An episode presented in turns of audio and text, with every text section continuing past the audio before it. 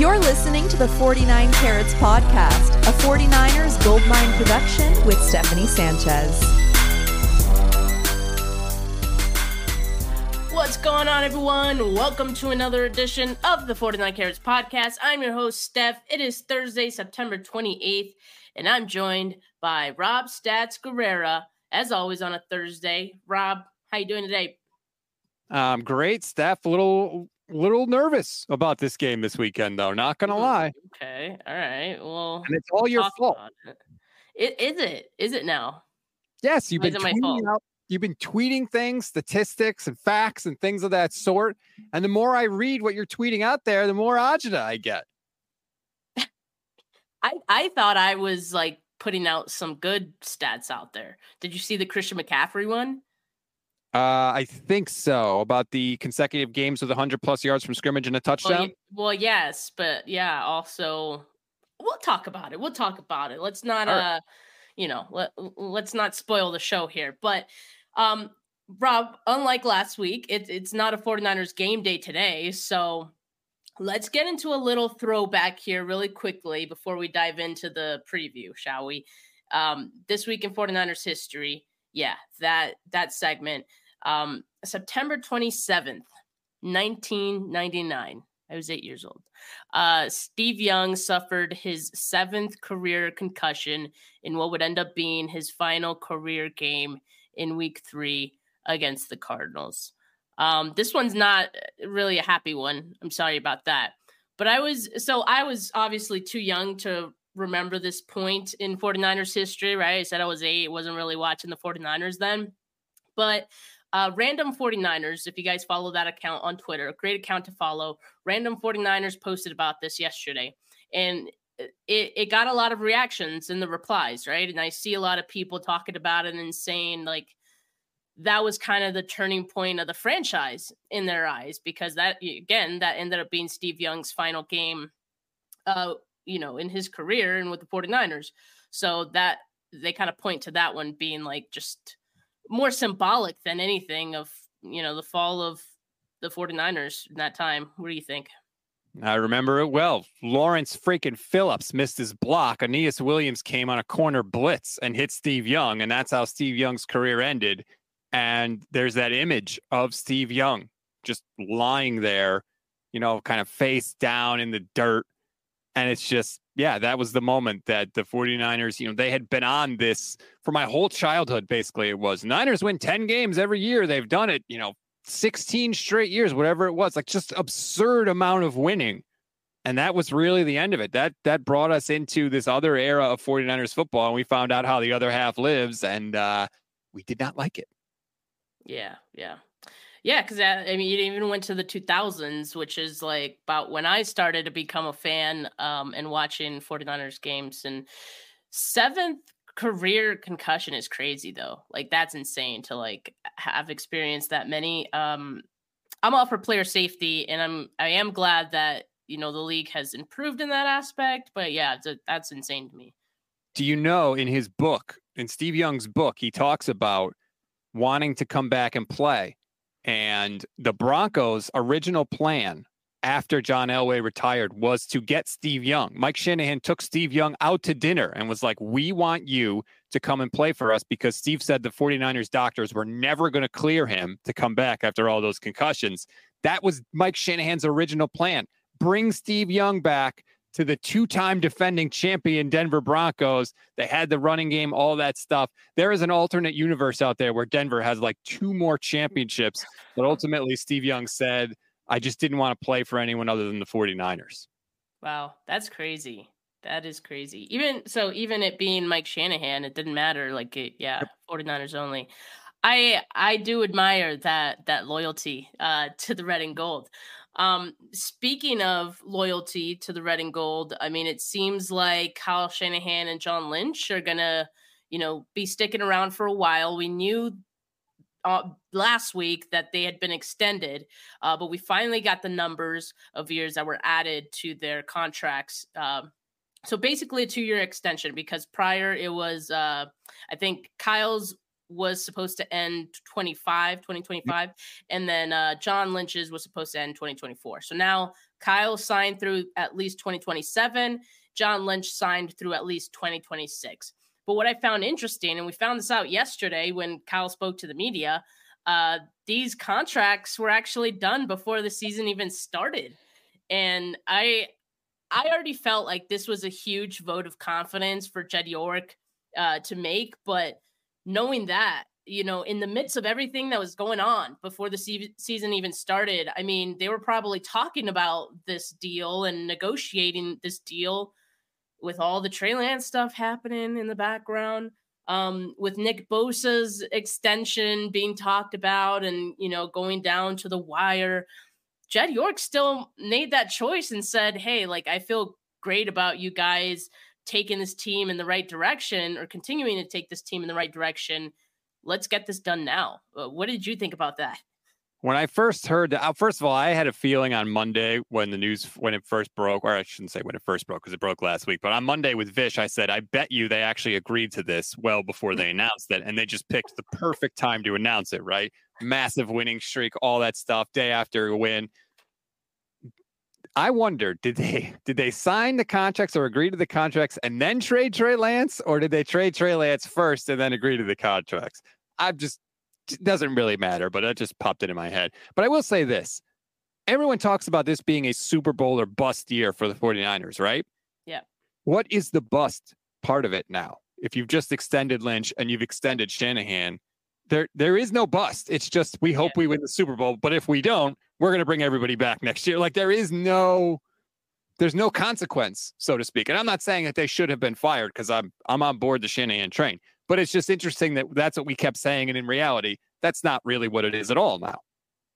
Yeah, I thought you know this kind of goes in the conversation of people saying that they were on the hot seat and all this stuff, and you know clearly that isn't true. Um, you know, I think the fact that oh, and there were also people saying that why would you extend them before they even win a Super Bowl?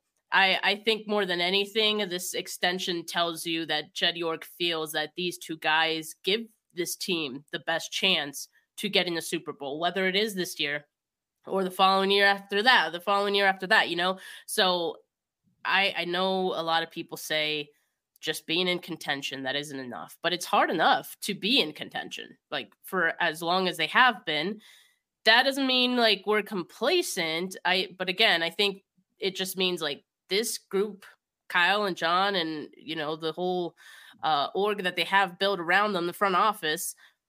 This is what gives you the best chance to get there. So I I actually like this move from Jed, and I, I like the vote of confidence, getting it done even before you know the season started. But I do think it was kind of funny. They they did wait until they were 3 and 0 to announce. Like, mm-hmm. I think that was funny. What if that didn't happen? When would they announce it? You know? I'm right. just saying.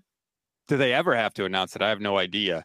Um, but look, these things don't happen by accident, right? All this winning, it's not like we didn't win a church raffle to end up in three out of the last four NFC championship games. They did it because they're really freaking good. And they're not just really good at football, they're really good at scouting, they're really good at developing. It's an organizational effort. And so we always talk about the Super Bowl window and these players and the contracts and expiring. We don't tend to look as much at the front office and the scouting department and things like that. And it's nice to see that the 49ers have kind of recognized that, hey, this is a an organizational thing, and we are going to try and keep this organization together as much as possible, regardless of the outcome of the season. Right. He learned his lesson after the Harbaugh debacle. And so Jed York, you know, maturing right before our eyes. But uh yeah, I mean, uh, it's great news. But yeah, the 49ers are 3 0. They have a chance to make it four straight against the Cardinals at home on Sunday. We do have some injuries on the 49ers side that I wanted to talk about, in particular to the receivers. I mean, we know that Dre Greenlaw also did not practice yesterday, but I'm, I think right now, a little more worried about Deebo Samuel, who did not practice, Jauan Jennings, who did not practice, Brandon Aiyuk was limited.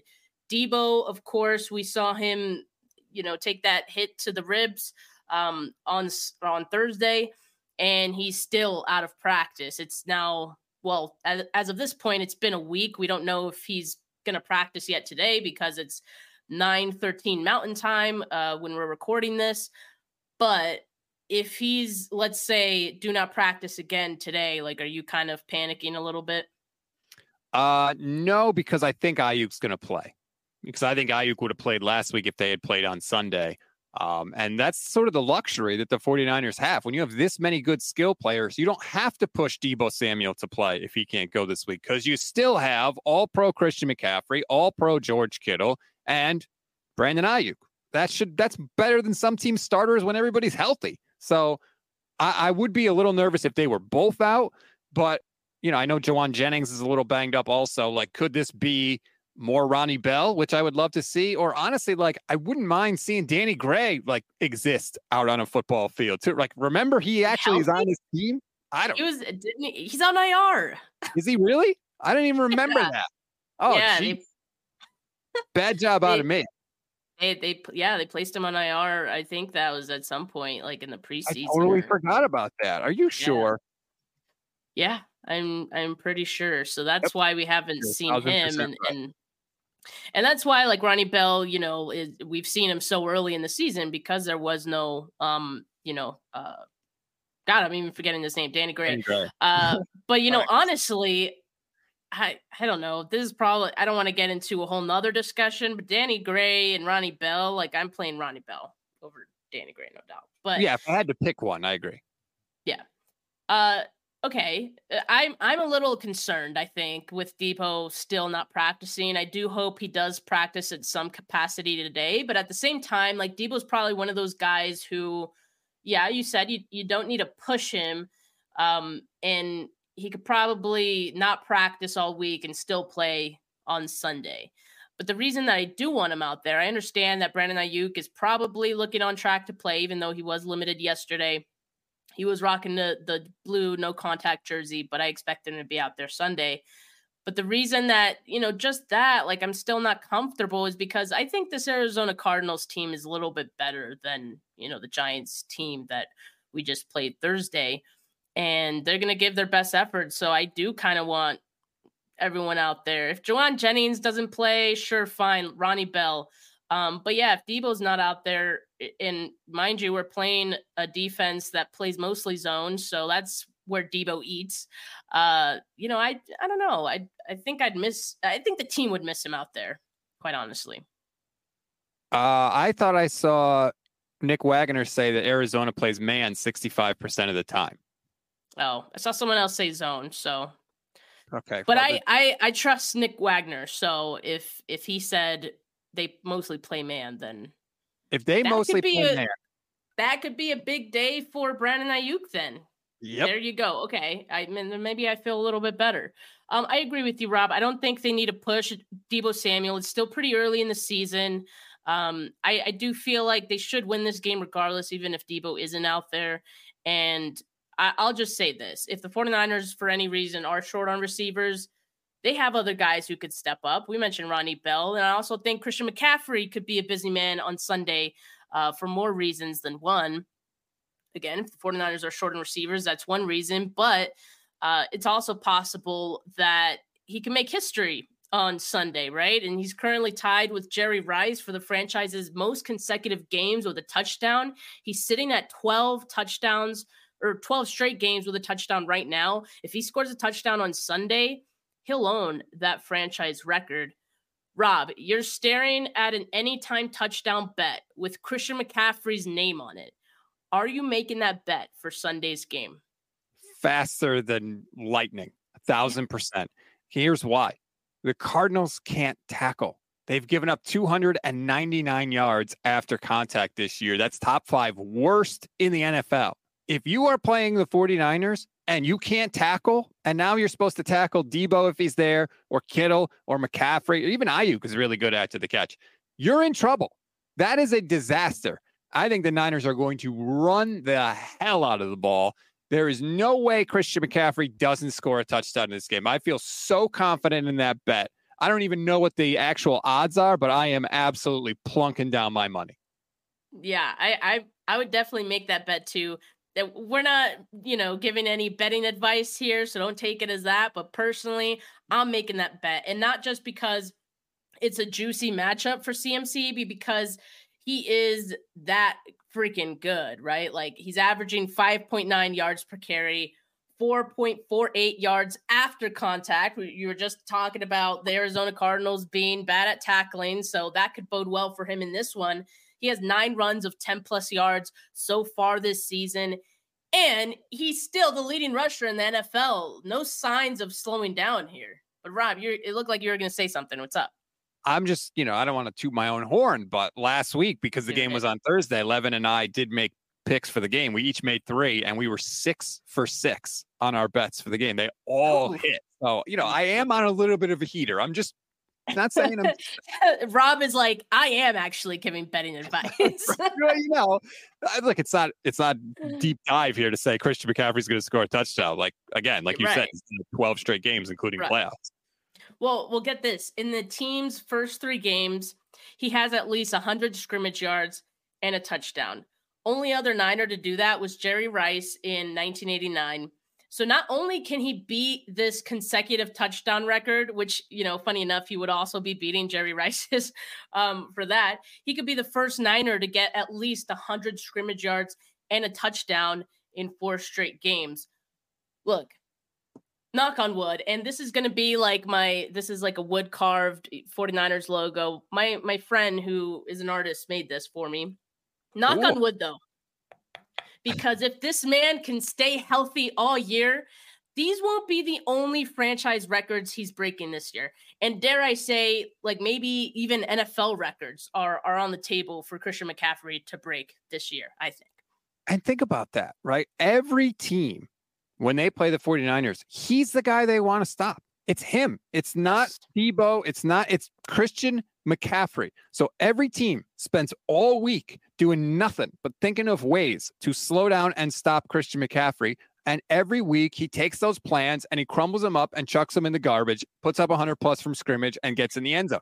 That's incredible. That's a testament to Jerry Rice, who did it in the past. And it's a testament to McCaffrey now to me, as long as he stays healthy, there is no way he doesn't win Offensive Player of the Year. I, I just don't see how he doesn't win it. He should have won it last year. I mean, it, it's pretty crazy because usually those awards do go to like quarterbacks and, and things like that, or at least like MVP.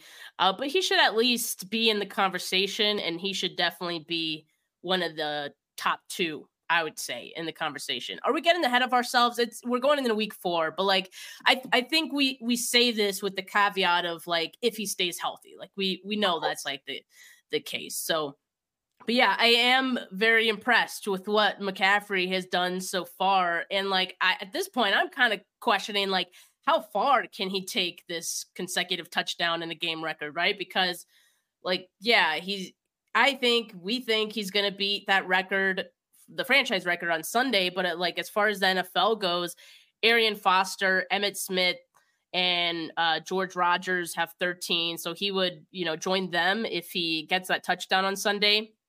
Emmitt Smith has also done 14 straight. So that's insane. Um, and then John Riggins, OJ Simpson have done 15 straight. And then Lenny Moore sits at the top with 17 straight games with a touchdown. Um, I mean, if you had to sort of guess here how many games McCaffrey could go with a touchdown, what would you say? It's really hard. You can convince yourself into any number because it's not even like he has to have a particularly good game. Just he could have a one yard touchdown run and do nothing the rest of the game and still continue the streak. So it has the potential to go for a while. But I just think because of how involved he is in the offense and because of the fact that one, he doesn't necessarily need goal line carries to get a touchdown because he can break one off from 10 yards or longer. And also, when they get in the goal line, he's the guy they give the ball to. So it's like he has such an opportunity to score that you can convince yourself into anything. At some point, it's going to end. Maybe I'll go 15 games, maybe. Um, and I think, correct me if I'm wrong, but the year Arian Foster did it, wasn't Kyle Shanahan his offensive coordinator? The year who did it?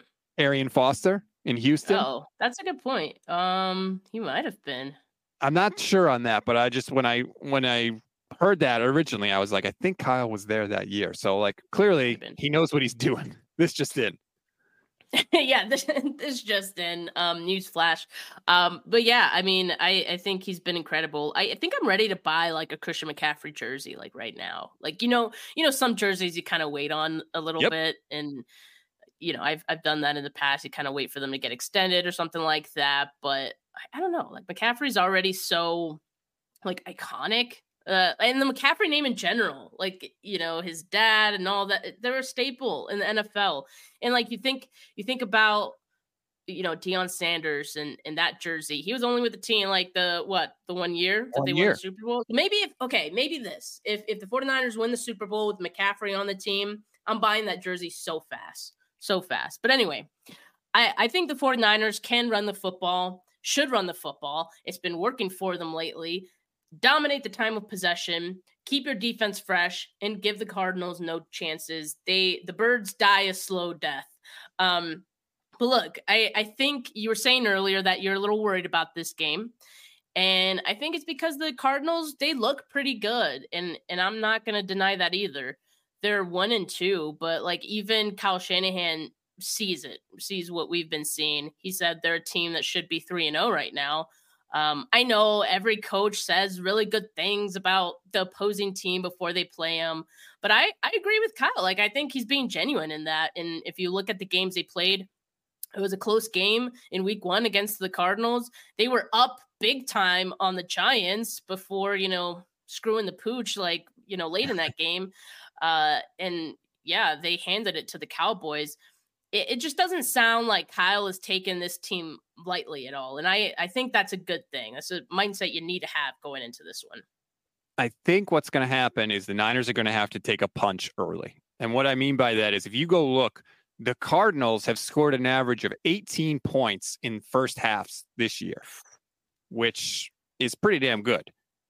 Unfortunately, in all of their second halves this year combined, they've also scored 18 points. So I think they come out with a good game plan, they execute well, and they, you know, put some points up on you early. So if you're the Niners, that may happen. Just take the punch, you know, keep it as close as you can. Don't deviate from your game plan. And I think eventually the cream will rise to the top because the 49ers are the more talented team, even with some injuries. They clearly are. So, whole, you know, uh, weather the storm early, and then in the second half, make your adjustments and put these guys away. I think that's what might have to happen. That so I hadn't looked at that before. and I'm looking at it now. So the Cardinals are tied in third place with Dallas 49ers um, for first half points in a game. They're averaging 18 points a game. I guess it bodes well for the 49ers that they're also averaging, you know, 18 points in the first half.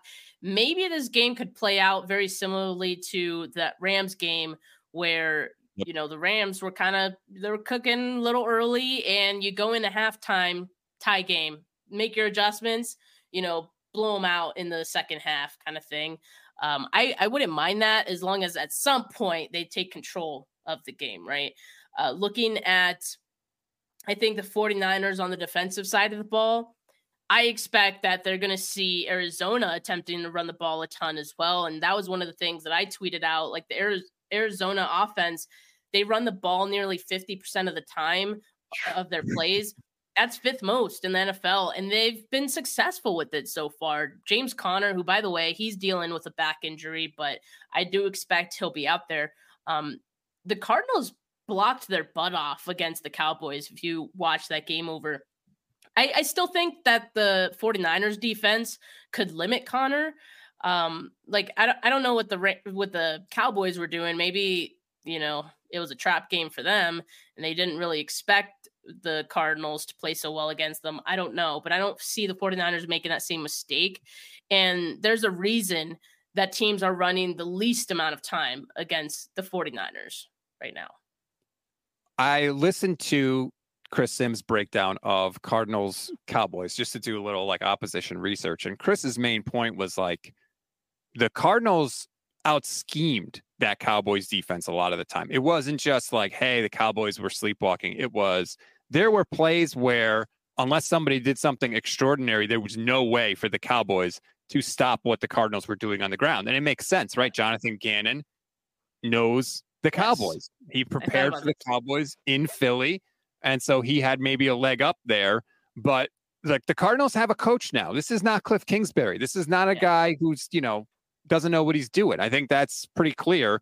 Clearly, they have a better schematical coach than they have had in years past. So I, I think we have to acknowledge that. Doesn't mean, you know, you should be sitting in fear, but just acknowledge like this isn't a stiff that you're going up against. And I'm I'm interested to see because, you know, Jonathan Gannon prepared to face this 49ers team in the NFC Championship game. Now, he didn't really get to see a lot of what the 49ers do in that game because they couldn't throw the ball. But Jonathan Gannon, I feel like, might have a good sort of beat on what Kyle Shanahan likes to do. So I'm kind of interested to see, you know, what that looks like on Sunday.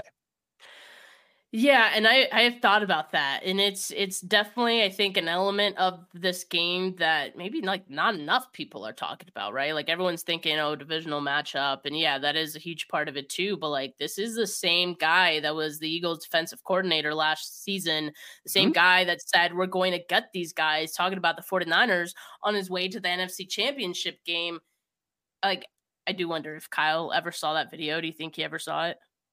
Mm, he probably has now. Some, yeah, I hope someone showed it to him, like you know, this past week. But I, I just think that there's some unexercised demons for the 49ers playing this game that not not enough people are talking about. I'm thinking Kyle Shanahan and Brock Purdy specifically, just given what happened to Brock so early in the NFC Championship game. Kyle had to call a completely different game from that point on. Like yes. the game was over after that. We we never really saw what Kyle had cooked up for the offense in that game, and I would have loved to see it. We might see it in this game. Like, and Kyle was mentioning how this Arizona defense is really similar because they're you know they're using the same scheme, obviously, same fronts and coverages. Gannon even brought some Philly players on board with him to Arizona. Um, they have like linebacker Kyzir White. He's pretty good. Um, so I kind of feel like Kyle is going to take some of what he had planned for that game against the Eagles defense and call it in this game. And you have a healthy Brock this time, and you still have a skill position group that top to bottom is the best in the NFL. And the Eagles personnel was really good. But guess what? The Arizona Cardinals defense is not the Eagles personnel. So that's the one I think advantage that the 49ers do have in this case. Yeah, it is the same coach, but I mean, it's the same 49ers team on offense, but it's not the Eagles you're facing. So I I would feel pretty good about the 49ers offense being able to outplay, you know, the Arizona defense in this one. There's a couple sort of like off-field things that I think give this game a little extra juice. One is I agree, like this is kind of Kyle's chance to prove like, hey, I I would have put up numbers and points against this Philadelphia scheme if I had the chance but also the Steve Wilks lawsuit against the Cardinal. Remember, he's suing the Cardinals for racial right. discrimination because of everything that happened when he was there and with their GM Steve Keim getting suspended and then the owner and, and Keim wanting Wilks to use burner phones to communicate with him, even though he was not supposed to do that. And so there's that whole aspect of it too. Like clearly Wilks is pissed at the Cardinals. You don't sue somebody, you know, if you have warm and fuzzy feelings for them. And so maybe he has a little extra juice in this game. Like, hey, I want to stick it to this team. They screwed me over. They did me wrong. Now I got this friggin' lawsuit against them. It's costing me money. I want to put the screws to these guys this week. No, I, I love that because, you know, I've been thinking this whole time that, yeah, like Kyle, Brock, they got some extra juice. But like, I love that even the defense, the defense and Steve Wilks to have some some extra chip on their shoulder going into this one too. I will say this though, I think for the Cardinals, I already mentioned that they do love to run the football. Obviously, like the key for the 49ers defense, you stop James Conner. The ace up the Cardinals sleeve is that okay, you want to stop Conner, that's cool, but we have a quarterback in Joshua Dobbs that can run too. And occasionally, you know, we might put Rondale Moore out in the backfield as well. Yes. And he's really fast. You saw what he did against, you know, the Cowboys. That I think certainly presents a unique challenge for this defense. We saw the 49ers put Daniel Jones in check. I think we should feel good about that. But at the same time, Saquon Barkley wasn't there to like offset that any amount. So you have a lot of guys on the Cardinals offense, I think, who, you know, like you said, they they can get into an early lead or get some points on the board early potentially because they they do got gamers on that side of the ball. Two carries for five yards for Daniel Jones. It was the best job I've ever seen the 49ers do against the running quarterback. And not just a running quarterback, a really good running quarterback. Daniel Jones is one of the best running quarterbacks in the league. Um, I do think Arizona is going to try it. We saw Dobbs bust out for a 40 yarder against the Cowboys last week. Uh, I think they have to try it. They do not want Josh Dobbs to throw the ball 30 times this game. I really don't think they do. Like you said, they run it 49% of the time. Um, so that's going to be the 49ers plan is to make him have to throw it. So mm-hmm. Cardinals are going to try to avoid that with quarterback runs, I think. He'll get some, but ultimately I think that the Niners will stop the run enough to make Dobbs have to throw an uncomfortable amount of time. Yeah, I just wonder like what what is an uncomfortable amount of time for Josh Dobbs? He's been great under pressure so far.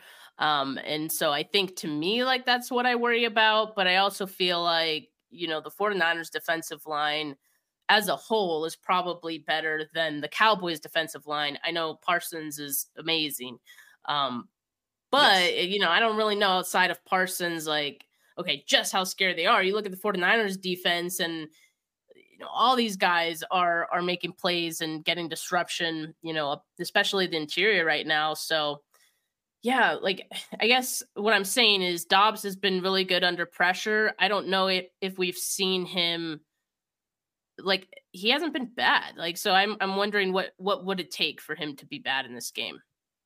I think it would take the 49ers getting up by multiple scores especially if it's two touchdowns and forcing the Cardinals to have to abandon the run. And I do think the Niners will have a little more success than the Cowboys had. The Cowboys' interior defensive line, especially, is not that big. They don't have a lot of size. The Niners have massive size with Arik Armstead, who's six seven there. Javon Hargrave is not the biggest guy. I think he's only like six two, six three, but he's freaking lightning fast. The Niners' size is not their problem. So they're not going to get shoved around. David Lombardi actually had a, an article in The Athletic this week. The defensive, the interior of the Niners' defensive line is on pace for over 200 pressures this yeah, year. I saw that. It's crazy. So if you can get pressure up the middle, that's going to disrupt everything. It's going to disrupt the run game. It's going to disrupt, obviously, Josh Dobbs in the passing game and force him to either Drake Jackson's side or Nick Bosa's side. So I think that that's why the Niners will have more success than the Cowboys have had, but it is ultimately going to come down to stopping James Conner and putting the game on the shoulders of Josh Dobbs. Yeah, I, I think so too. Credit to Dobbs for looking as good as he has through these first three games. I think the 49ers defense does present a unique challenge for quarterbacks, even if they have fared well thus far. So I do think the 49ers, you know, win this game. They go go up 4 0. They may be some uncomfortable points in the game where we're like, oh God, like why is this so close? And in, in reality, they're up like 10. Um, but you know, at the end of the day, I think the 49ers, you know, win pretty handedly in this one. Uh, do you have a score prediction, Rob? Ooh, uh, you know what? I'm gonna. Do you happen to have the odds in front of you? What's the over under no, for the game? Mm, I am gonna pull that up real quick because I do factor that in. Uh, Vegas, you know, this just in. They're pretty good at predicting this stuff. Okay. I think Use the Niners that as your baseline. The Niners are going to score 30. Like they didn't even. Again. They don't even have good games, and they score 30 points. That is yeah, the crazy part. I know that's the thing, right? It and and I feel like yeah that after Thursday night's game all the players kind of and even Kyle said the same had the same sentiment on yeah like this was great but like we do have some things to clean up. Like they all they all said that. They all know that they can improve and that's a scary thing. Maybe we see those improvements come alive in this game right on Sunday and if so that's that's scary because yeah they were scoring 30 points before. How much can they score when everything is clicking and you know they're not you know shooting themselves in the foot with penalties and and they're not uh or, or they're actually executing in the red zone like you know? Yes. so i think here here's what i think. I think they do get over 30 i'm gonna say like 34 um and i'm gonna say the cardinals i'm gonna say 16 for the cardinals. Yeah i was gonna go i was gonna say like 33 17 something like that. Right. um the talent is just unless the 49ers shoot themselves in the foot, and that's been the other exactly. part of the streak is 13 yeah. game winning streak, and they don't have more than one turnover in any of the games. That's the longest streak in NFL history like that, by the way. when they're not doing that, that because that's how you equalize a, a you know a game between two teams where one is way more talented is turnovers. So as long as the Niners don't do that, it should be a 33-17 type of game, but it could be like you said similar to the Giant game in that they don't pull away until later uh, 49ers were practicing the peanut punch in yesterday's practice. I don't know how often they do that, but something to keep in mind. Joshua Dobbs, one of the four quarterbacks, including Brock Purdy, who has yet to throw an interception this season. So if you are going to get a turnover in this game, maybe the safe bet is to try to get it out of J- James Conner's hands, right? Because Dobbs has been pretty good at taking care of the football you maybe you don't really depend on that being the source of your turnover. If you look at some of these games and where the 49ers have really started to pull away, those turnovers have, you know, aided them quite a bit, right? So if that's not going to be on the table for them in this game, punch the ball out. I like that. So yeah, I don't know I if you call it the peanut punch. I think we call it the Greenlaw punch. The way he's been freaking. Except well, Green- is Greenlaw going to play though? That's yeah so they were like, "Hey guys, Greenlaw might not be out there. You all got to practice the peanut punch. You all, right. got, you all got to practice the Greenlaw punch. All right? Yeah, sure. We'll we'll call it that, the Greenlaw punch. And another like little side thing I wanted to mention before we head out of here is that Nick Bosa. If you guys saw the little clip that was circulating, Nick Bosa was giving Fred Warner some pass rushing pointers. Did you see that, Rob? I did see it. Uh, we know that Wilks loves to blitz his linebackers. It's one of the staples yeah. of his system. Fred's been blitzing a little more this year. He had a big sack on Stafford in a big moment against the Rams. So I wouldn't be shocked at all to see Fred Warner blitz more, especially because like you may may not need him in coverage as much this week, just given the personnel on the Cardinals. So mm. maybe he gets a chance to blitz a little more. Yeah, that's kind of what I'm feeling. Like I, I feel like we're we're seeing little little thing. They're hinting some things in these practices. I think. Um, hopefully the Cardinals aren't watching, but. All right. Thank you guys for joining us early for this one. Make sure you like this video. Make sure you subscribe to the channel. Audio listeners, drop a rating, drop a review if you're feeling so kind. And don't forget to subscribe to the Gold Standard Network on YouTube. That's where Rob does all his content, all his shows. Rob, what's on the docket for uh, the rest of the week? So just posted the gold standard, me and Levin, that comes every Thursday. We had to pre-record that yesterday, so I just dropped that on the YouTube channel, breaking down obviously the Cardinals, and uh, we're gonna have a crossover podcast coming up a little later this week, behind enemy lines with Johnny Venerable, who covers the Cardinals. Uh, so we'll take a deep dive in then because I got to figure out like what the hell is going on between what we thought this team was going to be yeah. and what it actually is. So, yeah, a lot of good stuff coming up on the Gold Standard Network. Please subscribe. Awesome. Well, thank you guys so much for tuning in. But for now, have a good rest of your Thursday, folks. Peace.